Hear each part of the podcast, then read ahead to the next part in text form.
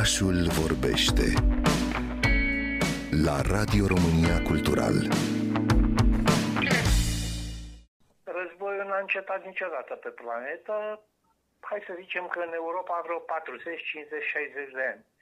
Dar în rest, războiul a fost o întâmplare, o nefericire continuă de la începutul omenirii. Probabil că l-ați recunoscut pe scriitorul Florin Iaru, cu care am vorbit despre lecturi și creație astăzi, când în proximitate are loc un război. Poezia, nici proza, nici arta nu se opresc în aceste momente. Literatura, în general, nu este potențată și nici scăzută de război. Ea trăiește în continuare, iar cei care citesc literatura nu poartă cu ei decât încărcătura asta a războiului, sentimentală. În rest, războiul este ca și cum n-ar fi, deși este. O carte nu devine mai valoroasă sau nu își pierde din valoare. Am văzut de curând fotografia unui soldat citind în tranșei o carte. În clipa aia, el era departe de război. Realitatea apare atât de ficționalizată în aceste zile încât literatura ar putea părea că e sub realitate afirmă poeta Svetlana Cristian. Literatura devine un punct de sprijin și mai puternic, își confirmă forța ei de suport, de adevăr, de intuiții pentru viitor, cu atât mai mult poezia. Găsesc în poezie foarte multe răspunsuri. Ficțiunea practic în care trăim sau realitatea apare atât de ficționalizată în aceste zile, încât da, literatura ar putea părea că este sub realitate, că este un raport invers de subordonare în această perioadă. Vremurile în care trăim, firește că își pun amprenta și asupra scrisului. Poeta Anastasia Gavrilovici. Scrisul vine așa în siajul lucrurilor care se întâmplă în lume, vine ca o reacție. Scriitorii sunt marcați, sunt transformați de lucrurile astea mari și importante, fie că e vorba de evenimente istorice sau de altceva care se întâmplă în apropierea lor. Cred că nu avem cum să ne prefacem că nu am fost afectați de război. În primul rând, cred că devenim dintr-o dată mai atenți față de o literatură pe care până atunci fie am amânat să o citim, fie ignorat-o de-a drept. Scriitorul și criticul literar Marius Chivu. Dar uh, pe lângă acest aspect, cred că în ceea ce mă privește am devenit și mai interesat de autorii care au legătură cu Ucraina. Din primele săptămâni de război și până acum, totuși, um, s-au mai schimbat lucrurile și în necesitățile mele ca Uh, cititoare și ca ființă umană. Uh, e imposibil pentru oricine să trăiască cu un asemenea grad de tensiune interioară și atunci, uh, mai mult decât niciodată, am simțit și o nevoie de evadare. Scriitoarea Paula Erizanu. Și cu ocazia asta am încercat să mă cufund fie în cărți care au cu totul alte subiecte. Dacă înainte citeam despre război ca despre ceva abstract, astăzi orice referință la un conflict armat în, în literatură se simte mult mai pregnant decât uh, poate se simțea altă dată. Cum a schimbat proximitatea războiului felul în care receptăm și ne raportăm la textele literare? L-am întrebat pe poetul Claudiu Comartin, redactor șef al revistei Poesis Internațional. Se schimbă într-una de-a lungul vremii, de-a lungul epocilor și firește că sensibilitățile se schimbă și presiunea timpurilor pe care le traversăm uh, își pune amprenta inevitabil pe felul în care receptăm, pe lecturile pe care le avem, pe cărțile spre care ne îndreptăm sau reîndreptăm, uh, pe relecturi. Faptul că, uite, conștientizăm periodic că, deși poate avem impresia că trăim într-o lume civilizată, așezat, care niște răni s-au vindecat, deodată izbucnește ceva care ne arată cât de problematici suntem în străfundurile noastre și că nu ne schimbăm în esență instinctual cu, cu civilizarea, cu civilitatea.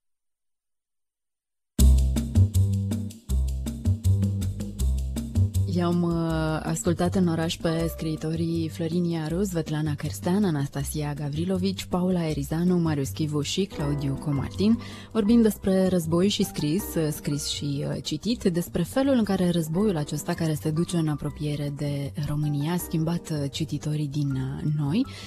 Nu știu cât de atenți sau dacă am reușit să ne concentrăm foarte mult pe asta și să facem așa o analiză a felului în care citim cărți de război de când a izbucnit acest război real lângă noi, dar uh, facem asta împreună astăzi.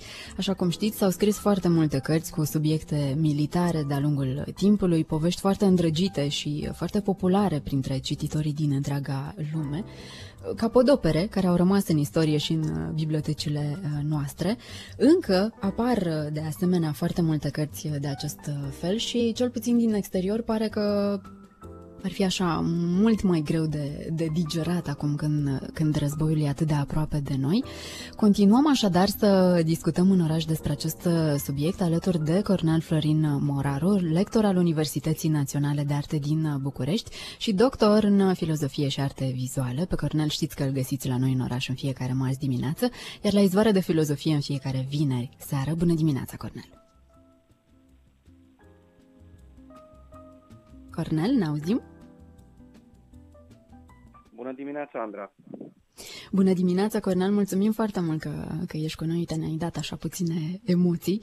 Aș vrea să ne spui, uh, de când a început războiul din, uh, din Ucraina, ce ai observat uh, despre tine? Ai simțit nevoia să citești poate mai multe cărți inspirate de, de război, poate autori ruși sau ucraineni? Ai încercat așa să-ți analizezi reacțiile, gândurile în această perioadă, citind astfel de cărți? Într-adevăr, uh, parcă m-am uh, orientat mai mult către literatura, în general, uh, slavă și ucraineană și rusă. Însă trebuie să spun că acest război mi-a, tre- mi-a trezit și curiozitatea a ceea ce se întâmplă în creierul nostru în astfel de momente și cum ar putea literatura să ne aline ca să spun, puțin, ca să spun așa, anxietățile legate de război. Iar uh, pentru asta trebuie să luăm în considerare că astfel de momente traumatizante pentru foarte multă lume pot uh, lăsa la nivel uh, cerebral și pot fi transmise chiar genetic, s-a dovedit, de-a lungul a multe generații, pot lăsa traume.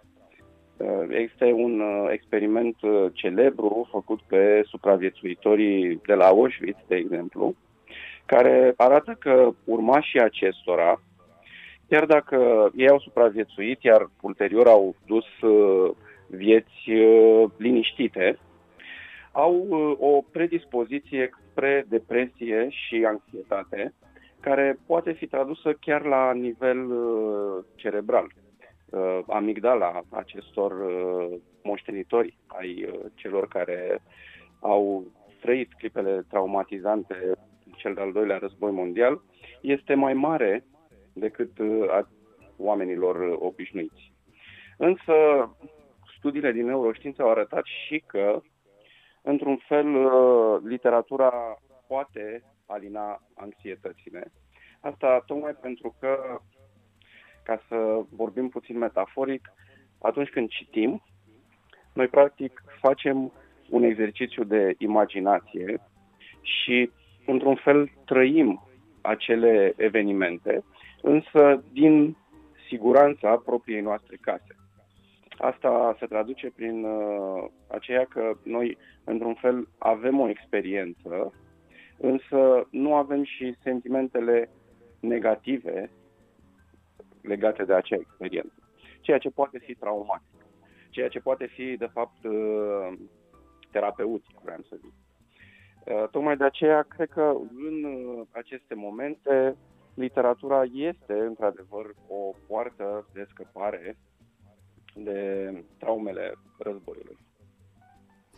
Cititul devine așadar uh, sprijin uh, emoțional, devine uh, terapie, așa cum, cum spuneai tu. Chiar citam că după primul război mondial, soldaților traumatizați li se prescria o, o listă de lecturi pentru a-i ajuta să se confrunte mai bine cu, cu realitatea și l-am auzit și pe scriitorul Florin Iaru, cum uh, povestea despre acel soldat care în tranșee uh, citea, citea o carte și de fapt uh, el era foarte, foarte departe de, de război.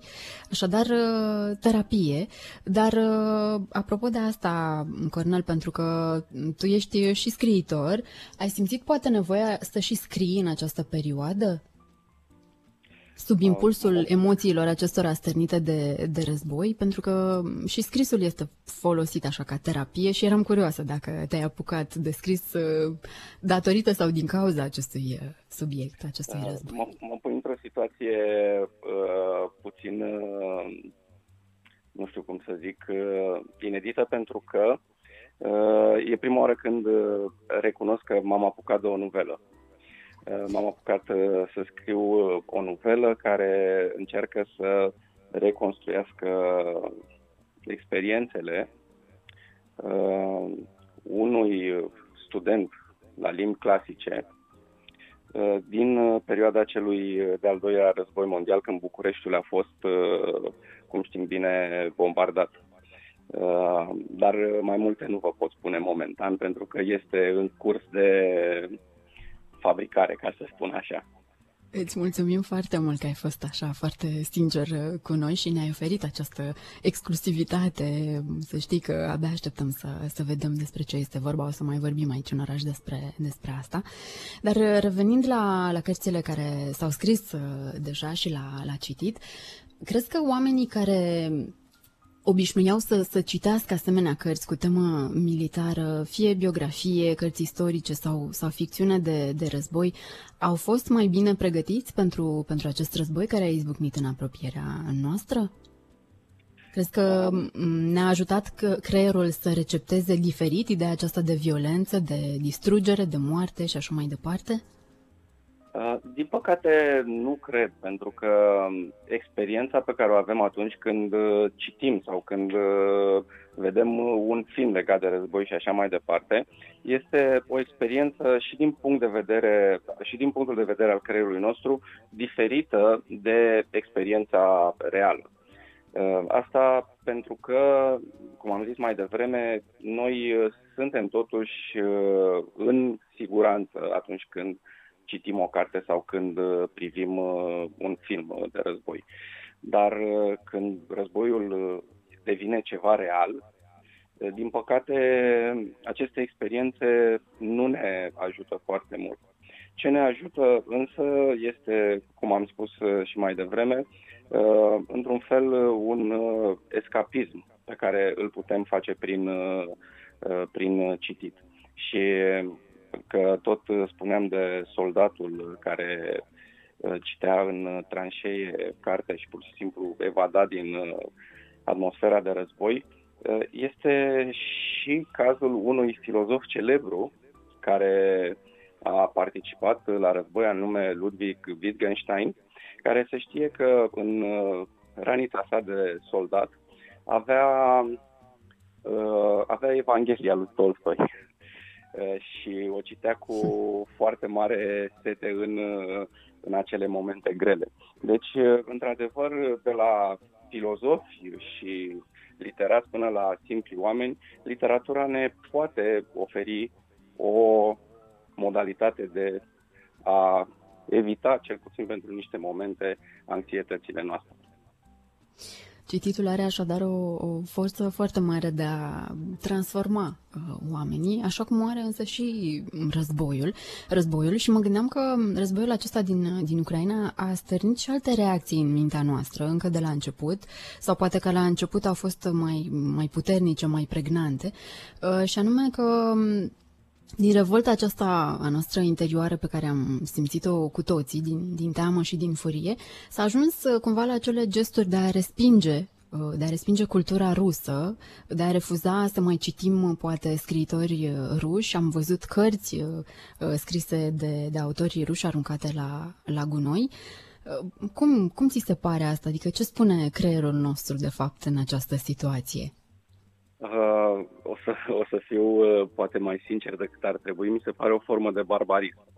Uh, și asta uh-huh. pentru că ar trebui să facem uh, diferența clară între uh, propagandă și cultură. Într-adevăr, uh, trebuie să respingem propaganda rusă, însă dacă ne uităm la mari autori ruși, dacă Uh, ne uităm la Tolstoi, dacă ne uităm la Dostoevski și chiar uh, și la cei contemporani, o să vedem că literatura rusă, uh, cea valoroasă și care a rămas în istorie, nu este propagandă. Ea, din contră, arată lupta unor personaje cu un sistem care le îngrădește libertățile. Deci, într-un fel, cred că este o modalitate de a supra-licita, ca să spun așa, uh, o reacție pe care creierul nostru o are într-un mod natural. Uh, știm că la nivelul creierului, noi uh, de foarte multe ori gândim în stereotipuri și generalizăm. Asta ne-a ajutat de-a lungul evoluției să supraviețuim. Ne gândim că dacă ne întâlnim cu un leu în junglă, nu prea ar fi o idee bună să, ne, să vedem dacă leu este prietenos sau nu. E bine să generalizăm și să fugim. E bine, cam asta facem și acum. Uh, suntem în fața unui leu și de multe ori uh, generalizăm. Dar uh, cred că când vine vorba de fenomene culturale, ar trebui să ne detașăm puțin de acest fenomen și să vedem într-adevăr care dintre acele cărți pe care le respingem sunt cu adevărat uh, propagandă și care de fapt sunt uh, niște opere valoroase și am putea spune nemuritoare ale literaturii universale. Așa o să facem, Cornel, îți mulțumim uh, tare mult, apreciem uh, foarte mult că ți-ai făcut timp să stai uh, cu noi la povești și astăzi aici la Radio România Cultural. Ne auzim curând în, în oraș, în laboratorul de neuroștiință, abia așteptăm să aflăm ce descoperire mi-ai făcut despre creierul nostru. Mulțumim! Orașul vorbește cu Andra Petrariu